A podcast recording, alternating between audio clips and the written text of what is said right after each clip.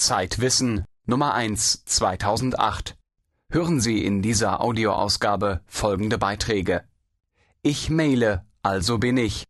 Von Miriam Meckel. Was wäre, wenn es das Bürgergeld gäbe? Von Sabine Borngräber. Und Schluss mit Heizpilzen.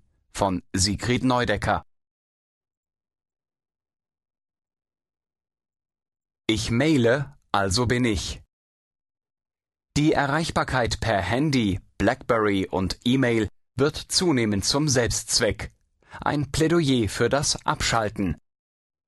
Ein Text von Miriam Meckel aus Zeitwissen Nummer 1 2008. Die Mehrheit der Menschen gehört heute zur Gattung des Homo connectus. Sie will die permanente kommunikative Vernetzung und Erreichbarkeit, fühlt sich von ihr aber zugleich geplagt oder gar überfordert. Laut einer Umfrage im Auftrag von Newsweek glauben 70 Prozent der Befragten, ohne E-Mail nicht leben zu können.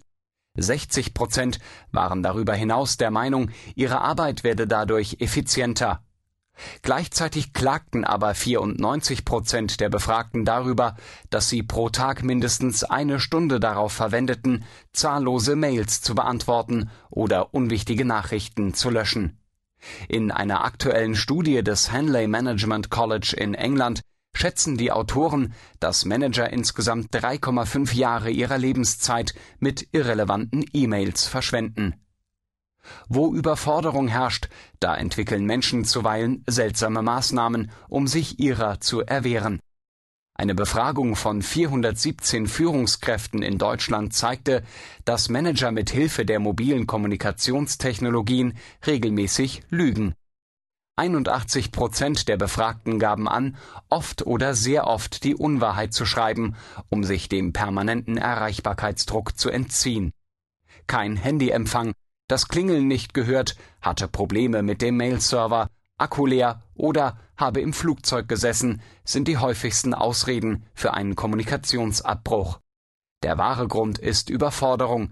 Die Manager wollen dem hohen Druck der ständigen Erreichbarkeit entfliehen. Das ist ein deutlicher Hinweis, dass auch etwas anderes nicht stimmt. Unser Verhältnis zu den technischen Kommunikationsmöglichkeiten, unsere Positionierung im umfassenden Strom der Kommunikation. Wer lügen muss, um sich eine Atempause zu verschaffen, der traut sich offensichtlich nicht zu sagen, dass er einmal abschalten muss.